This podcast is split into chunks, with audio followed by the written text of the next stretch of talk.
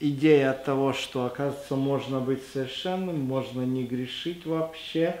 Вот, он сказал, что мы вот э, 40 минут позанимались Библией, и вот за эти 40 минут никто не согрешил. Можно и 24, можно и 48. Ну ладно. Лет. Да, ну хорошо. Я всегда, когда эти э, высказывания про вот это безгрешное совершенство слышу, мне вспоминается э, этот э, э, 38 попугаев, знаете? Ну полетай, пожалуйста, ну полетай. Удав говорит, э, Попугай. э, вернее, попугаю, а попугай к нему подходит и таким глазом, а ты, ты пробовал? А удав, я нет. А Когда мне начинают говорить о том, что можно вообще жить не согрешивши, у меня всегда вопрос человеку, а ты, ты пробовал? Вот. Ну, и, и, как говорится, вот, э, тут вообще, э, я почему? Про блаженство, я думаю, много говорили и много говорят, но вот про дальнейшие часть пятой главы Матфея обычно есть э, такое мнение, два, две позиции. Первая позиция – это попытка вот на этом основании жить безгрешной жизнью. Вот. А вторая попытка сказать, это, это другая сторона. Я был такое, как бы, научное общество есть, э, э, Society of Religious Studies. Вот. И однажды я слушал такую презентацию, и вот человек, преподаватель одного из колледжей, вроде Библию преподает или этику, или что, говорит, ну, давайте посмотрим на то, что здесь написано. Вот. Можем мы так, то есть вывод, можем, возможно ли это выполнить, эти все нормы? Нет, невозможно. Тогда это что? Это библейский идеал, которого мы никогда все равно не достигнем. Оно вот так нам, как картинка. То есть в чем проблема, друзья мои? Проблема в том, что э, зачастую, читая эти строки, мы не понимаем, что мы читаем. Объясню, что я имею в виду. Ам, однажды мне пришлось слушать одного переводчика. Знаете, тогда евангелисты приезжали, 92 93 год и так далее. И вот, э, например, была такая фраза по-английски. А, Behold the Lamb of God. Как вы это переведете? Behold, это Ну вот, вот. Есть ну здесь вот Да. Божий. Все агнец Божий. Почему долго не надо думать? Это. Да, это библейское выражение. Почему ты мыслишь, ты, ты знаешь, Да. ты знаешь, что я сказал. Ну, Окей. Человек, сколько ты училась на инъязеве лет? Не училась, правильно. Вот человек учился на иньязе 6 лет. Переводит. Перевод звучит так. Вот баран Божий. Ранена, может быть. То есть он не понимает контекста. То есть пусть он самый супер, упер, дупер, пятерки у него все. Но если он не в контексте, не знает библейского контекста, он переводит полнейшую муть. Это будет не перевод. На свадьбе у нас в 91 году э, одна тоже вроде Э, ну, тоже, женщина вроде знает русский, но русскую Библию не знает. И вот, не буду говорить кто и так далее, но суть в чем. Значит, а я уже работаю переводчиком евангелистом. Меня уже, как говорится, на этом деле очень хорошо натренировали, потому что э, покойный Вилли Станиславович Нейкурс тогда возглавлял отдел евангелизма в украинском унионе. Я тогда был молодой, зеленый, английский знал, конечно, на уровне не очень, но он говорит так, мне не важно, как ты будешь пословно все остальное переводить, но Библия у тебя должна звучать. Библией. Поэтому мы тебя ставим. Вот, потому что ты знаешь, этих мне выпускников Иньяза, которые Библии в глаза не видели, я не хочу видеть, потому что они не понимают, о чем идет разговор. Вот. Значит, перевод нам нашей свадьбе. And uh, the man will shall leave his father and mother and shall cleave to his wife, and they will be together one flesh. Перевод. И, муж, и, и мужчина оставит маму и папу и э, приклеится к жене, и будут они долго, да-да-да, одним мясом. Долго думали. Вот. Я эти примеры привожу специально для того, чтобы мы могли с вами осознать, что такое контекст. Ну вот давайте начнем со следующего. Девятнадцатый текст. Итак, кто нарушит одну из заповедей сих малейших и научит так людей, тот малейшим наречется в Царстве Небесном. А кто сотворит и научит, тот великим наречется в Царстве Небесном. Хорошо, что такое малейший в Царстве Небесном? В современном переводе ничтожнейшим назван будет. Ну да, а, у Кулакова, да? Да, да? Ну вот, так какая разница? То есть в Царстве Небесном, о, еще не вообще будет кто-то, кто будет считаться, ни, кто будет в статусе ничтожества. Откройте, пожалуйста, э, Матфея 11 глава. И э, прочитайте, пожалуйста,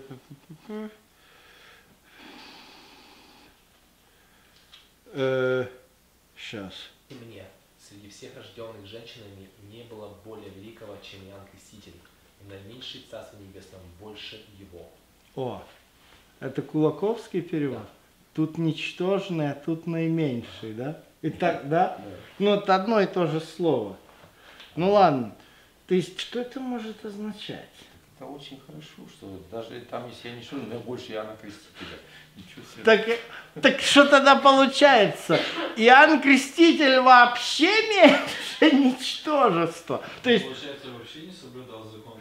да, то есть получается что? Э, Это хорошая, кстати, мысль, да? Получается тогда Иоанн Креститель вообще закон не соблюдал. Чем мы тут занимаемся? Проповедуем тут про ту субботу. Если Нарушу я эту субботу, все равно попаду в Царство Небесное. Назовут меня ничтожеством там. Ха! Какая мелочь! Иоанн Креститель еще меньше, чем я. Ну вот. а- а- Просто меньше будет. ну, ну да, вообще, слушайте, жизнь класс. Зачем нам вообще законы, праведная жизнь? Тут кто-то там нас учит, понимаете, о том, что нужно жить безгрешно. Пусть себе кто-то живет. А меня устраивает положение ничтожного, что все равно я знаю, что я выше Иоанна Крестителя. Может, нам в атеисты податься противоречие на противоречие? Как вы думаете, что в этом тексте мы не понимаем? Вот вернемся, Матфея. Вернемся, Матфея 5, 17, 18. Да вот что мы ничего не понимаем. Только не знаю, как это логически объяснить. Понимаю, что не будет Царствия Божие ничтожеств великих. А вот как к этому прийти, объяснить. А вот, наверное, мы... Ну, вообще, знаете, с чего начинается библейская экзегеза? Когда что-то непонятно, нужно разобраться, а что конкретно непонятно. Потому что если мы находим, что непонятно, я вам расскажу. Причем самое главное, обычно в проблемных текстах непонятным. И Царство Небесное это не там. Я не буду сильно вам рассказывать сейчас по этому поводу, но есть три выражения. Есть Царство Небесное, оно встречается только в Евангелии от Матфея. Есть Царство Божье, оно встречается и в его, во всех Евангелиях. И есть слово царство просто, без небесного и без Божьего. Так вот, царство – это вот там, книга Даниила. Камень, который Без содействия. без содействия рук, помните, Упал и разбил. упало, это царство, не написано ни небесное, ни Божье, царство. Э, Дальше, когда говорится, тоже в апокалиптической литературе Даниила, все цари, все звери, которых четыре, то есть цари, а потом царством овладеют святые Всевышнего. Тоже не небесное, не Божье, царство. Все, то есть царство это вот то, что грядет. Царство небесное и Царство Божие, они в чем-то похожи, в чем-то разнятся. Так вот, Царство Небесное, то, что в Евангелиях описано, это вот такой процесс роста. Помните, Царство Небесное подобно горчичному зерну? То есть это, когда говорится о Царстве Небесном, ну, самое лучшее это поле. То есть сравнить его именно можно с полем. Поэтому любой наименьший, то есть Иоанн Креститель, он до этого поля. То есть я даже не знаю, там он семена, что ли, достал. Ну, то есть можно по-разному. То есть Иоанн Креститель это до. Он призывал, приготовьтесь, покайтесь. Да, подготовьте, покайтесь, ибо пришло. То есть Царство Небесное, то есть когда Иисус приходит, Царство Небесное, это следующий этап. Это следующий этап. Поэтому всякий, кто является колосками на этом поле, Иоанн Креститель, для него это уже прошедший этап. Мы когда одиннадцатую будем смотреть, я вам покажу в общем, почему Иисус здесь говорит таким образом и уп- и употребляет. Но если мы видим, что поле – это Царство Небесное, то тогда мы понимаем, кто меньший и кто больше. Это разные колоски. Есть колос сильный, есть колос слабый. Слабый колос – это тот, кто имеет риск погибнуть или не созреть, и потом он никому не нужен. Да, и не быть, вот, вот, вот. Мгм. Нарушаем заповеди бывает.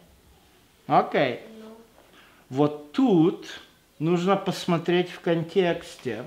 Ну, а я вот только один момент, где тоже Матфея, о богатом уху юноши, когда Христос сказал, трудно богатому войти в Царство Небесное. Имелось в виду, что это царство.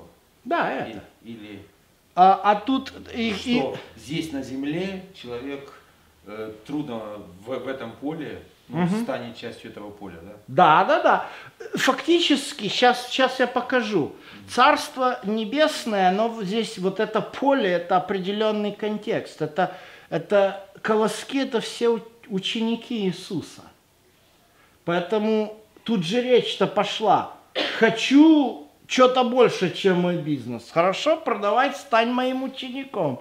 Не, не хочу. Трудно богатому стать учеником Иисуса. То есть это посвящ... Тут вопрос именно, готов ли ты посвятить себя, оставить то, что ты делаешь, пойти. Вот как э, Елисея от Сахи. Раз, оставил, попрощался с отцом и пошел. А там другой товарищ есть у Иисуса, помни, который похоронить отца хотел. А там другая реакция, другой случай.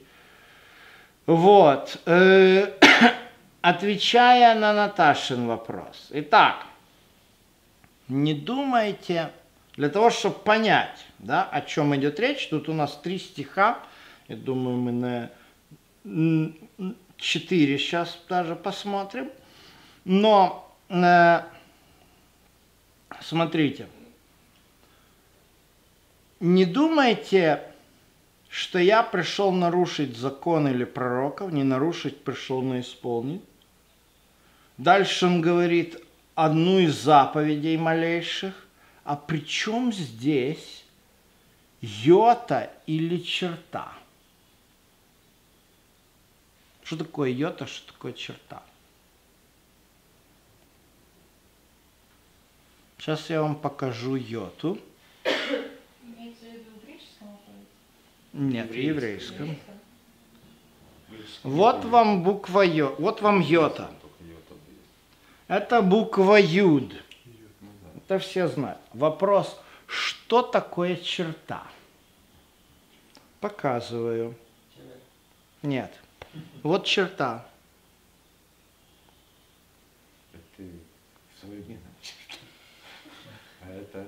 Это буква ВАВ. Посмотрите внимательно на эти две буквы. Опс, это нам не надо. А вот это лишь. А вот вот, эту йоду ты уже добавил. вот тут, я- вот тут я и добавил. Чем ты пишешь? Первый век. Чем ты пишешь? Не пером. Нет. Обычной палкой. То есть строганная палка. Да? Каллиграфию кто-то любит? А? Когда другие пишут, мне Любишь нравится. каллиграфию? Смотреть. А, а работать никто каллиграфией не занимается? Знаете, каллиграфы за сколько перья себе покупают? Там технология тонкости пера, понимаете, чем лучше перо, как говорится, в хороших руках, тем лучше каллиграфия. Поэтому сегодня у нас всякие есть искусства. А- А там на коже и палкой макнул в чернила, провел. Провел так, е. Чуть-чуть у тебя зашло, все читают как в. Вау. Теперь закон пророки йод вав, причем здесь? А как ты закон и пророки будешь знать, если ты не умеешь ни читать, ни писать? Вопрос, где в Иудее учились читать и писать?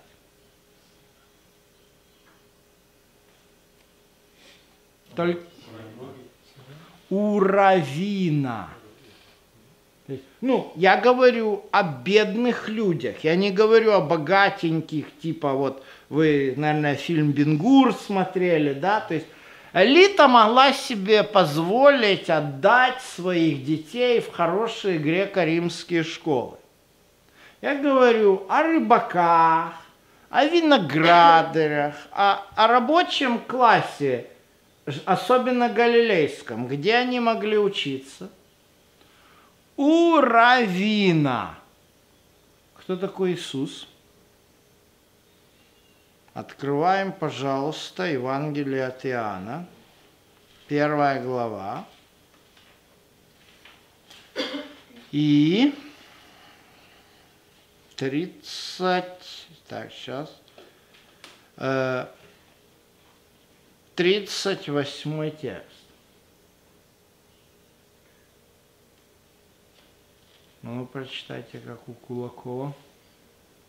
Услышав это, эти два ученика пошли за Иисусом.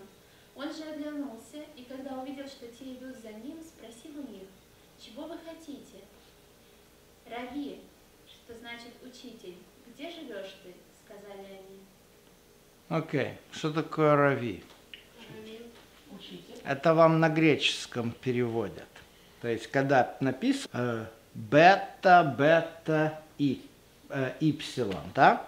Это гре- не греческое слово. Они переводят дидоскалос, соответственно, учитель. Так, а что такое рави? Какое это слово, как вы думаете? Какой это язык? Еврейская. Нет. Арамейское. Арамейская. арамейское. Есть разница. А вот какая разница. На арамейском языке слово «рав» означает «великий», «great».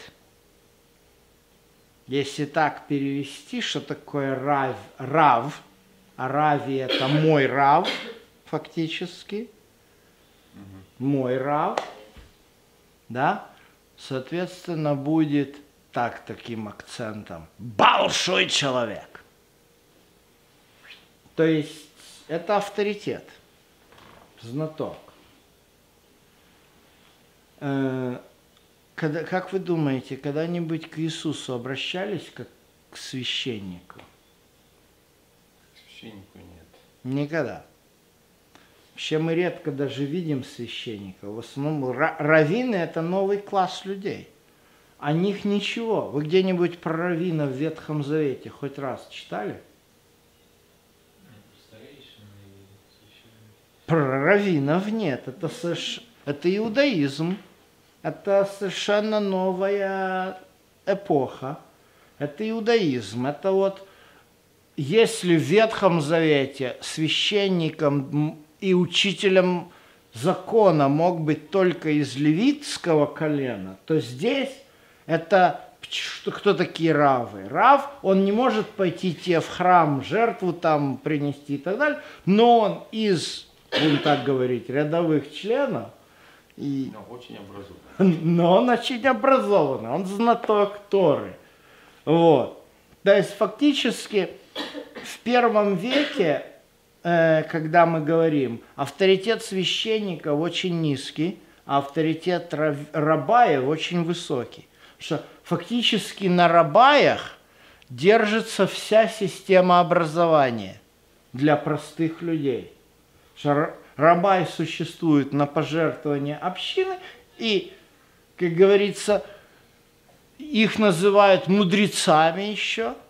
И вот такое есть и понятие Талмид Хахам, ученик мудреца. То есть это почетное дело. То есть ты приходишь э, к своему, допустим, ну, у отца там овчарня, да? То есть это надо пасти, надо работать. То есть, допустим, там четверо сыновей отца, то есть они держат этих овец там сколько там, 50, 60, 100 голов. Это работы непочатый край. Ну и, как говорится, лишнего батрака нанимать, это себе в убыток. А тут приходит, допустим, средний сын, говорит, папа, я чувствую призыв Божий идти учить Тору.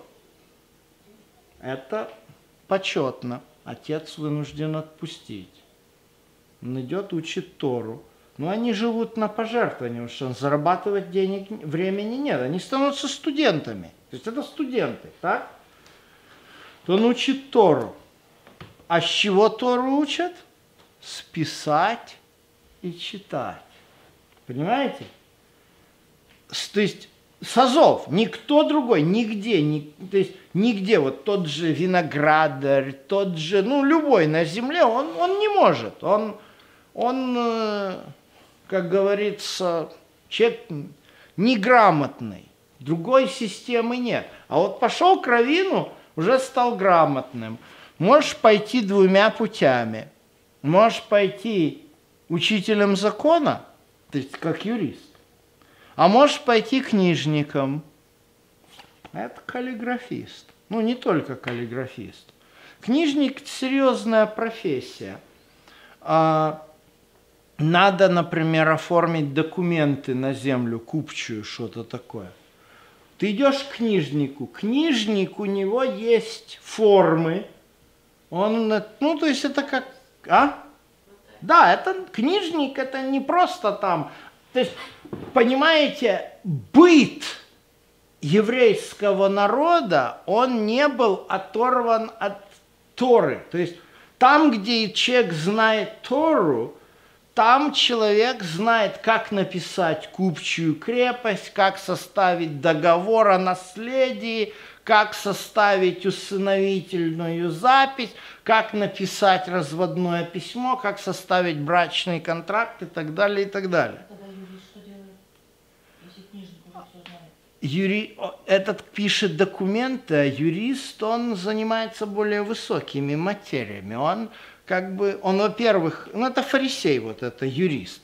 То есть он, соответственно, книжник это как паралигал, а юрист это как лоер, то есть это более высокая ступень. Но в то время они были на равных, потому что у тебя нету готовых форм. То есть паралигал, у него есть готовые формы. А книжник, он все пишет. То есть книжник – частично работает головой, но он еще и работает руками. А юрист работает только головой. Вот. Поэтому книжник, например, переписывает свитки Торы. Книжник, например, напишет те, ну вот на воротах, когда зацеп... написано, вот мезузы видели такие, там же внутри свиток. Все религиозные свитки, то есть юридические, то есть что надо написать, идешь к книжнику, он тебе пишет. Да. Он знает, он запоминает эти формы, потому что есть... То есть, будем так говорить, лайера вот эти фарисеи, они эти формы как бы текст формируют, а книжник, он его держит в голове, то есть приди, напиши мне, например, вот в Талмуде описано, да, а, допустим, если ты хочешь написать разводное письмо, то это должно быть конкретно рукой книжника написано, не под копирку. Типа, идешь мимо книжников школа, те тренируются, такой-то, такой-то, такого-то числа разводится с такой-то, такой-то. Он слышит, ага, это мое имя, а это имя моей жены, это сегодняшнее число. Они раз выбросили в мусорку, с мусорки подобрать, отдать жене как разводной документ нельзя.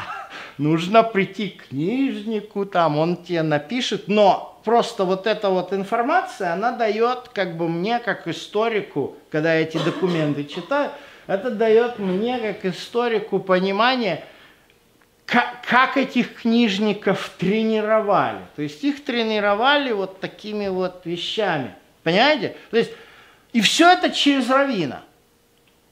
То есть у равина всему этому вот учатся. То есть Иисус, когда становится раввином, его призывают, называют рави, все, он выходит, он фактически своими заповедями блаженства, первые вот эти блажен, блажен, блажен, это показывает качество характера тех людей, которых он хочет видеть своими учениками.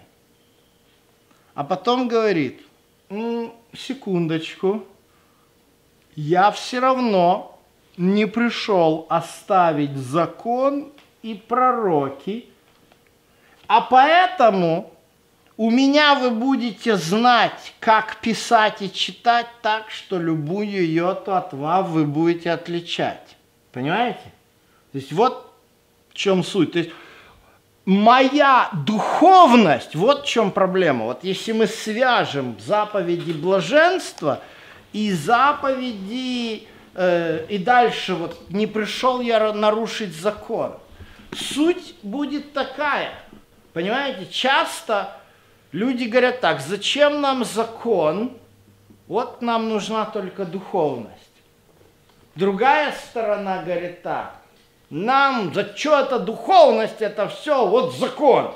А у Иисуса духовность есть, но я все-таки не нарушаю закон. И если ты на основании вот этого вот колоска, вернее, на, на основании вот этих заповедей блаженств понял, что я буду пророком, я не буду учить, ошибаешься. Если не надо соблюдать, и став моим учеником, ты пошел еще и других учить, рассказывать про блаженство будешь, а про заповеди не будешь, то ты вот такой вот. Соответственно, на языке школ. Двоечник. То есть я такому не учил. То есть вот это вот важно видеть, что блаженство нужны, но заповеди тоже нужны. Ну, вот. ну а дальше уже, как только Иисус начинает говорить об этом, э, то он дальше завершает эту, как говорится, фразу э, следующими словами. 5.19 а вернее 20, «Ибо говорю вам, если ваша праведность не превзойдет праведности книжников и фарисеев, не войдете в Царствие Небесное». О каких книжниках, фарисеях он говорит? Если он сам равин, ну, наверное, есть другие раввины. И, и у них там чему-то учат. Так вот он говорит, мой стандарт по закону, мой подход, он очень такой, высокий стандарт. Я хочу обратить ваше внимание на такую вещь. Кто нарушит одну из заповедей малейших, у Кулакова как сказано? Из малейших. Нарушит сказано? А, это у меня Кто си- нарушит да? Других нарушать ее, тот в небесном царстве. Это не слово жизни. Это 18. Нет, здесь говорится, а если кто хотя бы одной, пусть самой малой заповеди не повинуется, А слово люо там стоит. Знаешь, что такое люо? лю. Развязывать, развязывать. Развязывать. А почему развязывать заповеди? Что такое развязывать заповеди? Как развязывать заповеди? А вот как. Есть понимание заповеди, да? Ее можно вот так завязать, что ты ногой не двинешь в ботинке. А можно? То есть это равинский метод. Завязывать, развязывать. Есть определенные вещи. Вот, например, к примеру, завя- развязывание, завязывание. Э, проповедь. Реальная была проповедь. Мое отсутствие, когда я уехал в отпуск, пресвитер проповедовал. Он сказал, Завязал. завязал. То есть, что он сделал? Не делай вон и никакой работы. Значит, чай нельзя завязать. Завязали.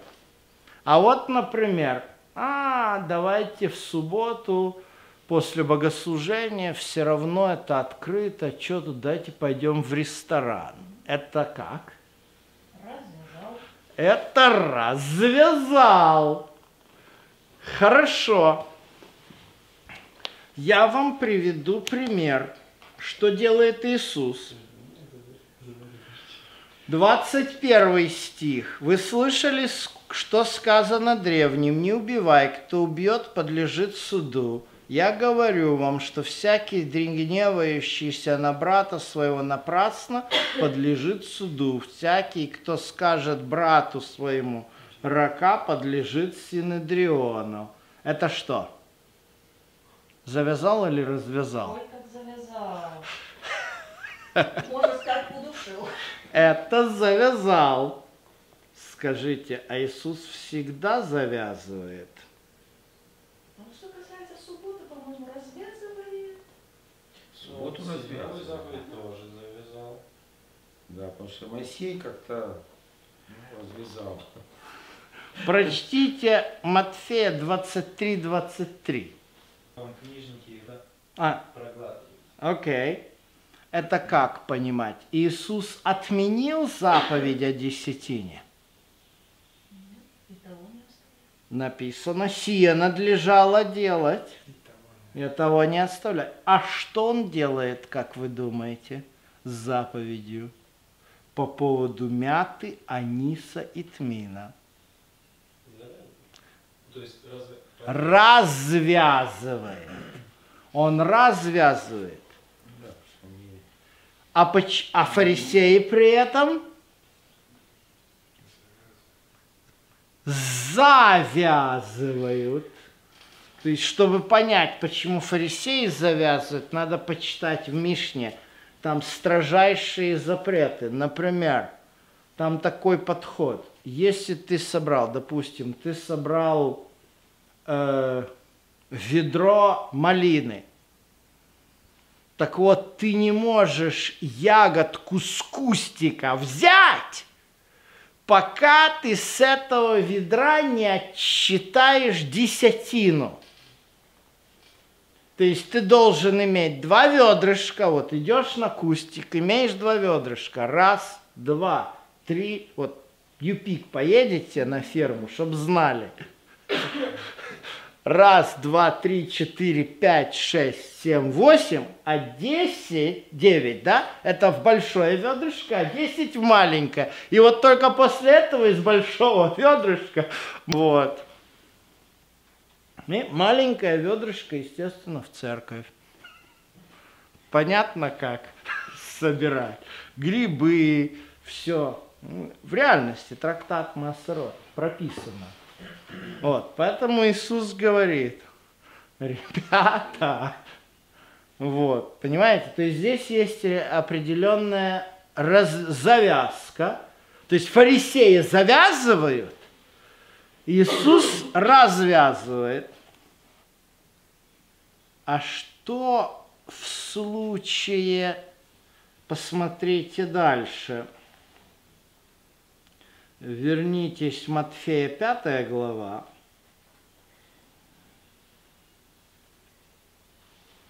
да, посмотрите такое.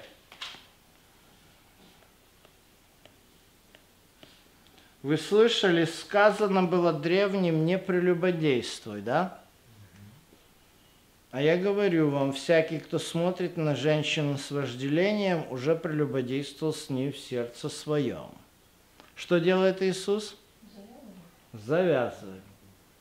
А как вы думаете, фарисеи что делают? Рассказываю. В фарисейской традиции, в Мишне, прелюбодеяние совершает только женщина. То есть заповедь прелюбодеяния относится только женщине. Ну, это уже другой вопрос, но по идее, понимаете, то есть фарисеи, Я они... не понимаю, как это женщина одна может ухитриться прелюбодеяние совершить. Ну, это фарисеи развязали. Вот это, я вам просто привел пример развязки. То есть заповедь не прелюбодействуй. Развязка. Развязали заповедь. Это только к, мужчи, к женщинам. То есть это развязывают. Понимаете? А Иисус, ты даже если посмотришь только, понимаете, он на другую сторону. Даже если только вздумаешь посмотреть, уже нарушил. Не только когда ты в постель с кем-то ляжешь, да, то есть это, по- это уже конкретно. Слушай, я с тобой уже по- прелюбодействовал. Давай, все равно просто греши. Я должен исповедоваться. первый фарисей вот так подумал и развязал. Вот. все-таки тогда некоторые, некоторые заповеди развязывает Христос, а некоторые завязывает? Так А и вот будет. Тут именно вопрос э, в, лю- в любом, когда, э, понимаете, перед нами вообще в практической жи- э, она, я думаю, что э, мы еще будем говорить, вот дальше пойдем увидим, Э, это вообще применение, на- знаете, как я это вижу? Я вижу это как этика. То есть, что такое этика? У тебя написано – а у тебя а реально как это осуществить, это вопрос этики, да? Допустим, не делай вон и никакого дела. Ну вот караимы есть такие, слышали, нет? Ну, конечно. Вот. Это одно, они откололись от иудаизма, им вот устная традиция не понравилась, потому что, в частности, вот Талмуд никакой работы. Они там расписывают список. Вот, то есть у них все по списку, да? То есть я в субботу дома вот так стул понести не могу. Но вот так могу. Понимаете? Э, не зажигая огня в субботний день, все, машину завести не могу, свет включить не могу. То есть у них все расписано. Кто-то другой может. ведь. Ну, это понятно, это уже другой вопрос. Это уже... Ну, Я говорю за суть понимания, да, подход. Теперь э, приходят караимы говорят, а зачем нам ваш этот Талмуд нужен? Вы все расписываете, спорите. Не нужно нам все это. Все делаем, как написано. Поэтому мы как читаю, так и делаю. Все, никакой работы. Так, у них богослужение в пятницу перед заходом солнца. До захода солнца они добегают до дому, зашло солнце, они на кровать легли и лежат, пока солнце опять не зайдет. Никакой работы. Да, вот никакой, вот то есть ихние, они вот, понимаете? А вот э, так. Приучать, приучать детей. Учатся. Ну, а когда, почему Христос что завязывал, что развязывал? Вот э, мне так кажется, что что делали раввины, ну вообще книжники фарисеи? Они развязывали те заповеди, которые касались вот такой реальной жизни. Ну там прогневаться, там изменить жене, там что-то. Тут они все так попроще. А вот религиозную практику, субботу как соблюдать, там десятину платить, это они так завязывали. э, И Христос почему это делал? Через это создавалось ложное чувство, что я праведный. Вот если я в субботу, как ты говоришь, стул не передвинул, я праведный. Ну, а жене изменить-то можно, там, значит, это...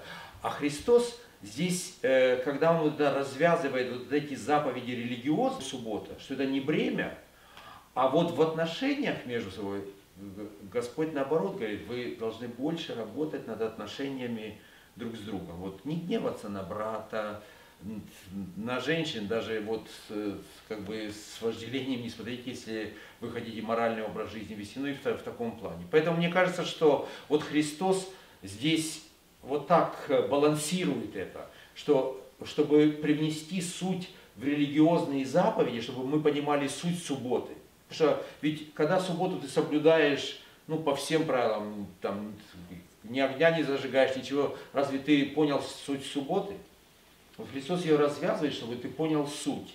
Поэтому и говорю, здесь очень важно. Вот нам важно учиться у Иисуса. Тут иначе мы по собственному суждению на развязываем и на завязываем, что хотим. А вот Матфе- о чем я говорю? То есть, я, то есть говоря э, о принципе, смотрите, подходя к любому закону, мы у себя в голове думаем, как к этому отнестись. Развязать, завязать. Медработник должен работать в субботу или не должен? Завяжем или развяжем? А непростой вопрос, понимаете? в Советском Союзе сколько наших адвентистов, работающих медицинскими работниками, лишались работы в больницах за субботу. В Америку приехали, а тут все адвентисты... Оказывается, в этом нет проблемы. За медработников тут еще как-то есть высказывание Вайт. То есть нам нужен Иисус. То есть без Нагорной проповеди нам принцип завязывания, развязывания не понять. То есть и, и, и обратное, мы однозначно видим, что ни о какой отмене закона вообще не идет речь. То есть, когда мы читаем в оригинале, тут не об каком отмене. Речь идет именно о том, что именно как мы понимаем закон, где мы должны завязать, где мы должны развязать, не говоря уже о том, что давайте перестанем это вообще исследовать. Или здесь что-то другое? Ну, здесь, во-первых, нужно видеть, э, за что его прижали. Иисуса прижим... То есть вырвать из контекста, вот это вот, как говорится, поиск причины. Знаете, сегодня вот э, Bible Study делал с одним человеком, и вот сразу, как только у баптистов, пятидесятников заходит разговор о субботе, они сразу вынимают свою козырную карту. А, так если полностью соблюдать субботу, так это надо по Талмуду. А кто сказал, что надо по Талмуду? Надо как Иисус. Это господин из субботы. Потому что ему, ну, будем так говорить, языком советской юриспруденции, ему шили дело. Его обвиняли по статье нарушения субботы за то, что он ходил и, и, и колосок там срывал и в рот клал. Ну, я не знаю.